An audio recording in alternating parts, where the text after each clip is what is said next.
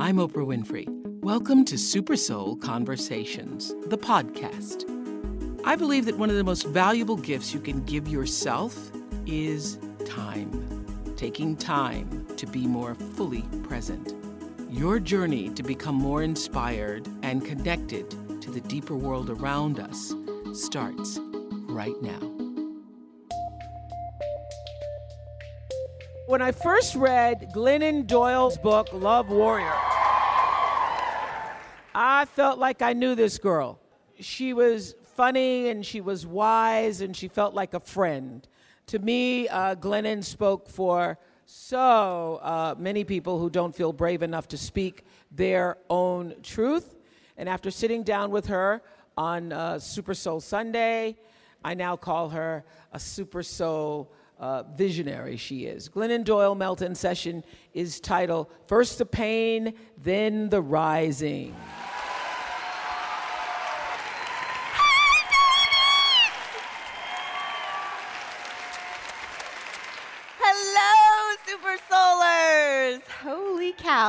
Are. Okay, so I have a couple questions for us today. The first one is this How would our lives and our relationships and our world transform if we stopped being so afraid of pain? What if we just once and for all decided that we were strong enough for the pain in our lives? So instead of hiding from it, we just rushed straight toward it and allowed our pain to become our power. So I'm a person who hid from pain for the first half of my life. When I was 10 years old, I looked out at the scary world and I decided that I was too weak for it. So I dropped out of life and into bulimia and then alcoholism. Until I was 25 and found myself on that bathroom floor, shaking and holding that positive pregnancy test, and finding myself decide that I wanted to become a mother. But at that point, I'd been um, an addict for 15 years, so I didn't even know how to be a human being. So I decided that my best bet would be just to fake it, to just um, look around for other women who seemed to be adulting successfully um, and just copy them. So um, my criteria was that I looked for women who were wearing scarves. Right? Because I, I just feel like if you are the type of woman who gets up early enough to like stop and look in the mirror and be like, self, you know what this outfit needs is a scarf. and then you have uh, bought a scarf at some point and you know where to find said scarf. And once you find the scarf, you know how to do that tying thing, then you are just crushing life, you know? so I became a scarf wearer.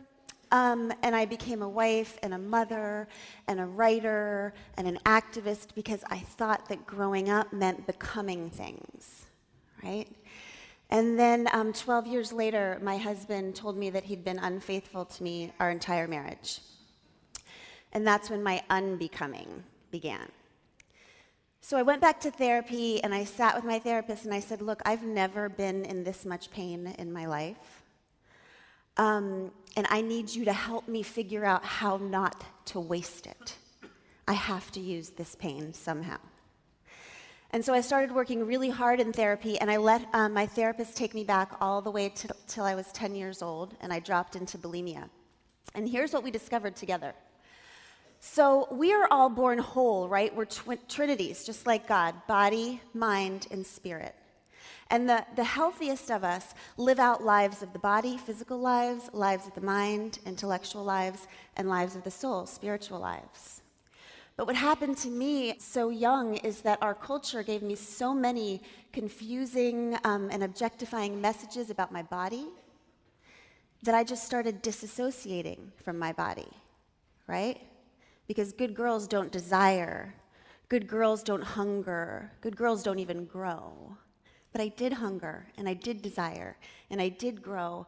And so I started to become ashamed of my body. And you can't love and claim anything that you're ashamed of.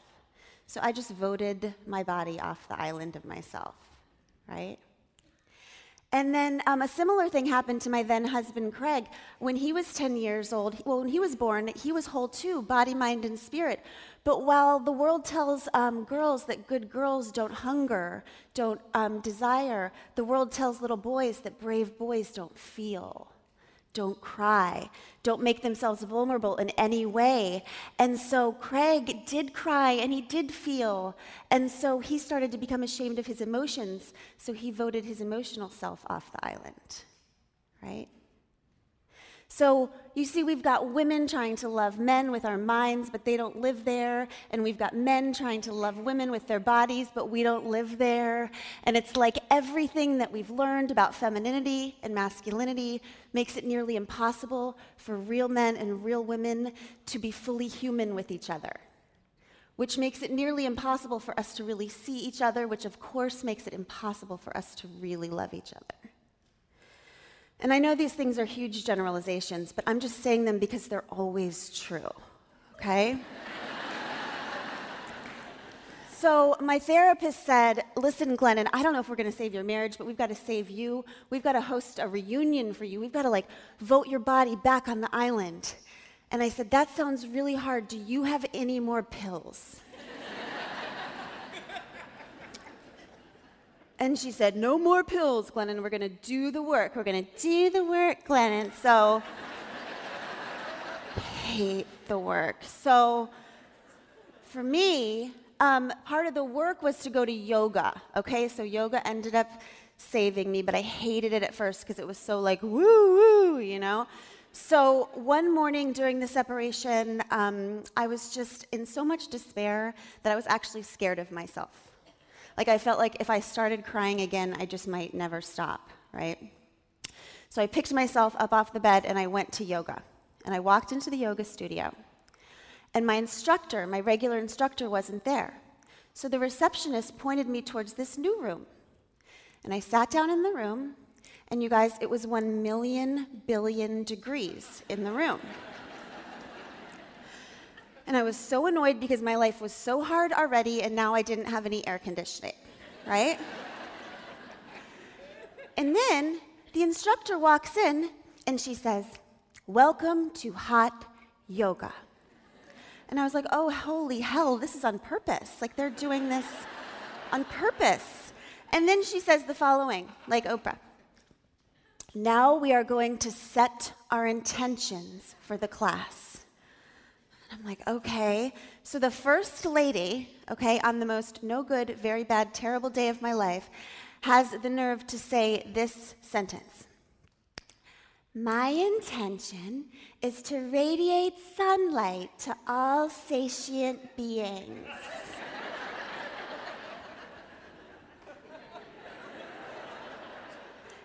and everybody else said some crap like that. And all I could do is glare at them and think, well, my intention is not to stab all of you to death, to death.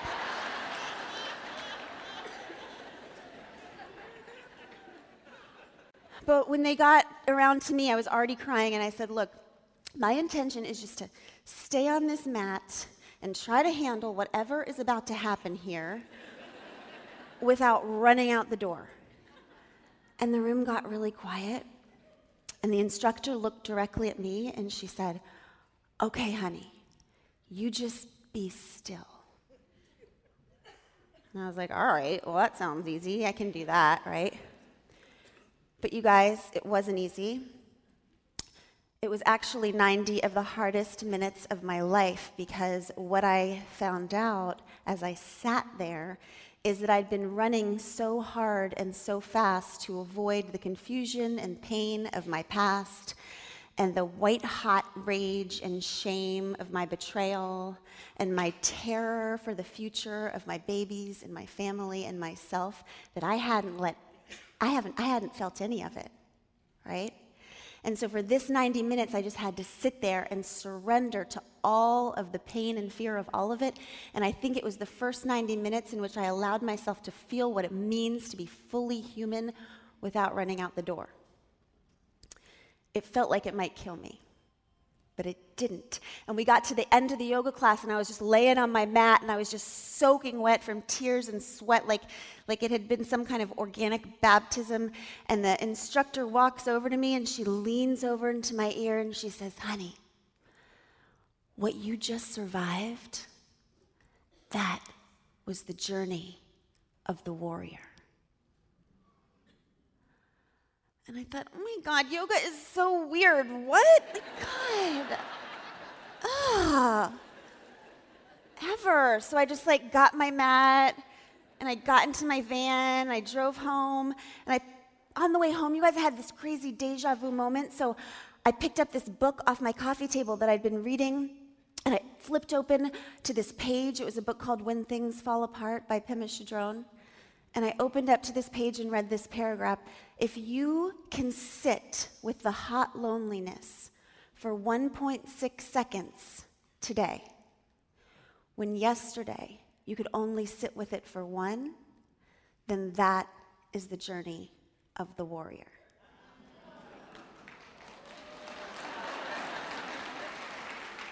And I just sat on the floor and read that and read that and read that. And I thought, oh my God, that is what I've been doing since I was 10 years old, trying to outrun the hot loneliness.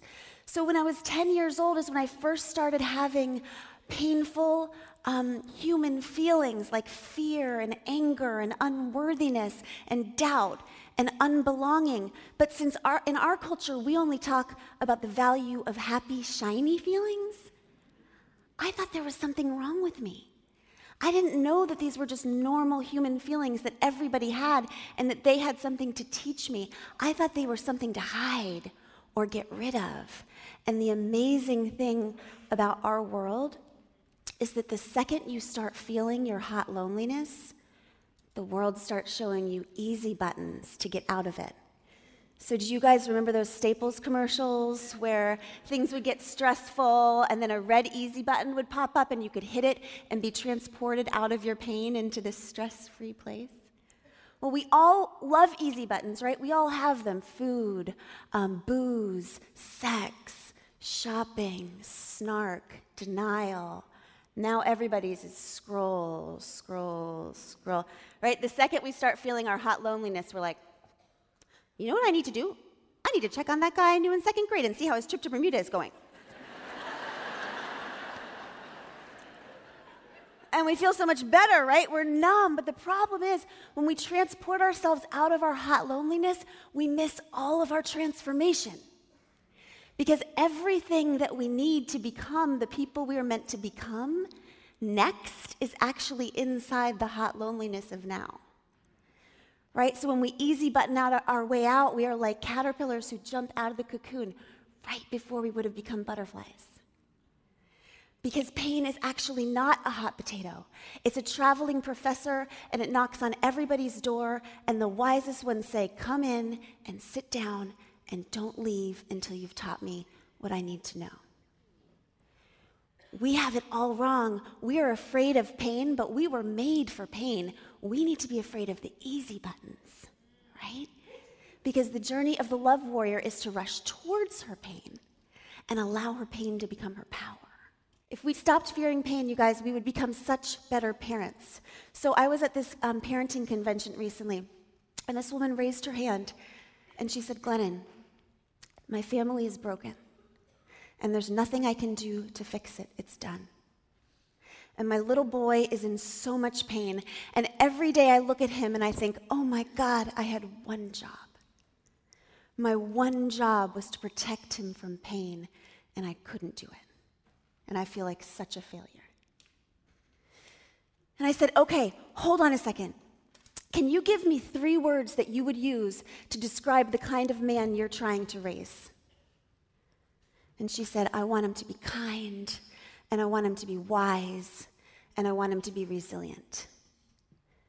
I said, okay, then what is it in a human life that creates kindness and wisdom and resilience? It's pain. That's it, it's the struggle. It's not having nothing to overcome, it's overcoming and overcoming and overcoming. So, is it possible that we are trying to protect our children from the one thing that will allow them to become the people we dream they'll be?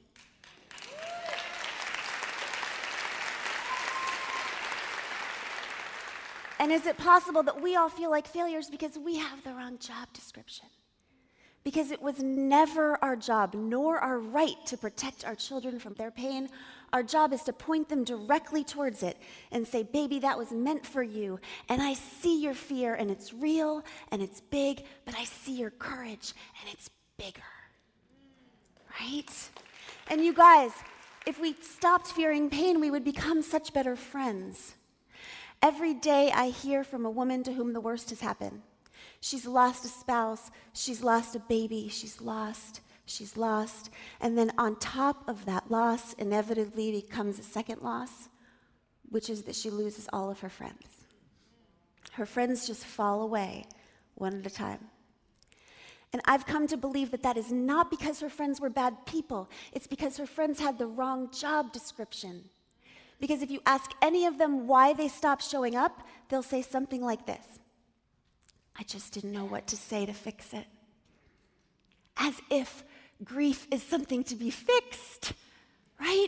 Grief is holy, just like joy is. Grief is just the price of love, right? It's the receipt we hold in the air to say to the world, look, I paid the price for love. And it's often the only thing a woman has left to prove she loved. And the last thing she wants is for somebody to come in and try to snatch it from her, right? We don't need friends who can fix our pain. We need friends who are brave enough to be still with pain, to let us have it, right? Because friendship, friendship is just two people not being God together, right? This is friendship. That's it. And you guys, if we stop fearing our pain, we would finally find our purpose in our tribe. So, this is what I hear every day. I can't go there, it'll break my heart. I can't meet her, it'll break my heart. I can't read that, it'll break my heart. But heartbreak is not something to be avoided. Heartbreak is the greatest clue of our lives, right?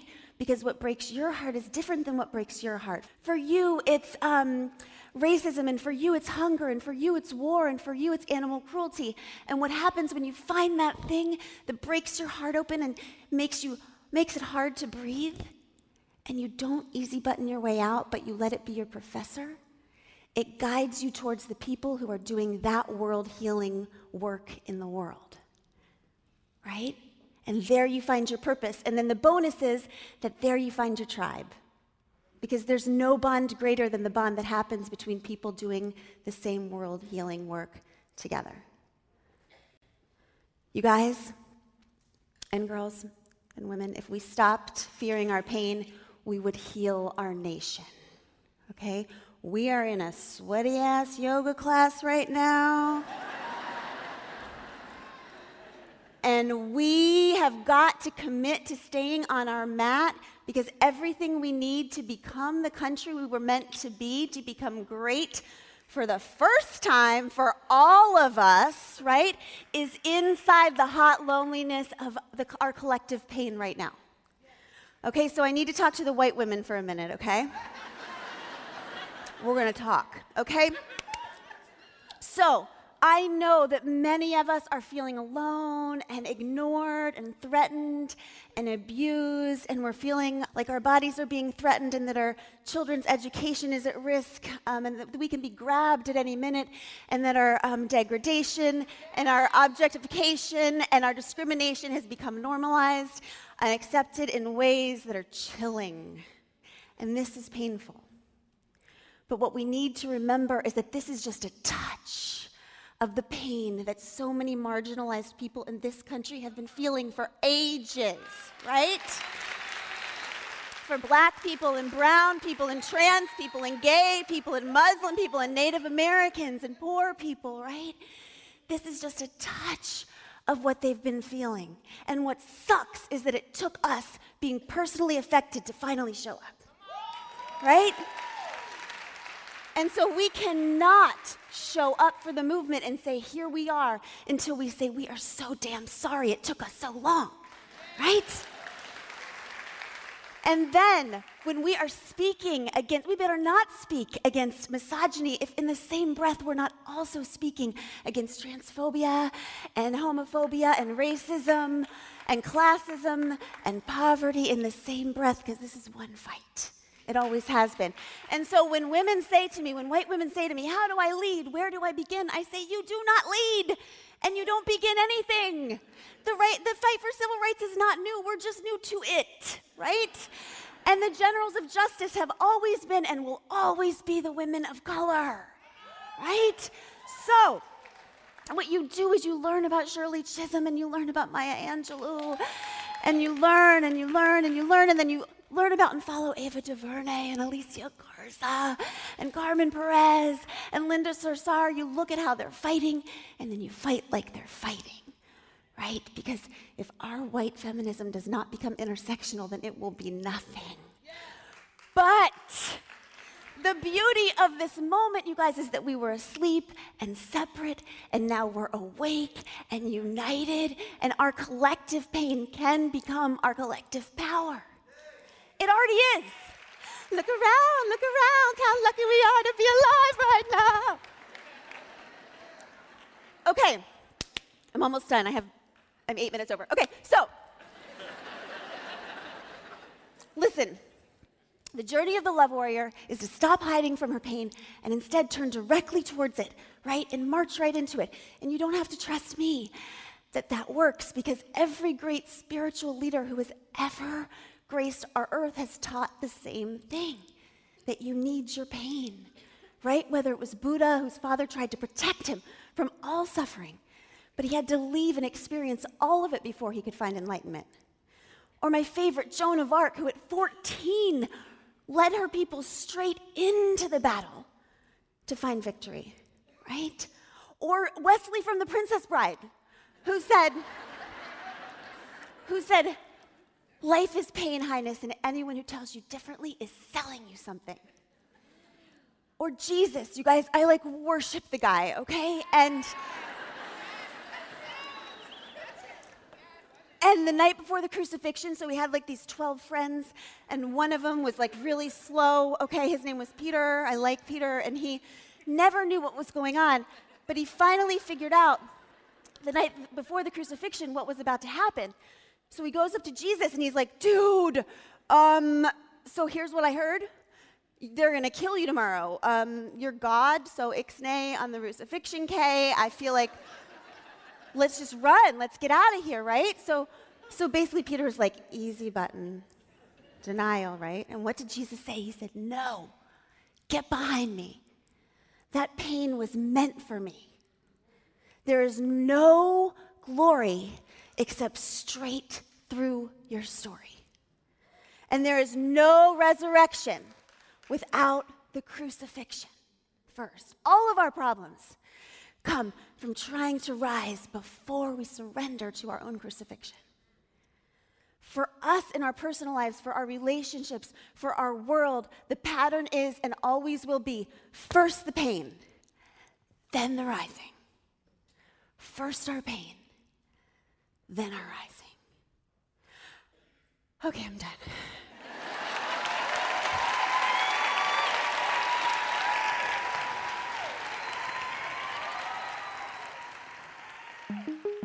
I'm Oprah Winfrey, and you've been listening to Super Soul Conversations, the podcast. You can follow Super Soul on Instagram, Twitter, and Facebook. If you haven't yet, go to Apple Podcasts and subscribe, rate, and review this podcast. Join me next week for another Super Soul conversation. Thank you for listening.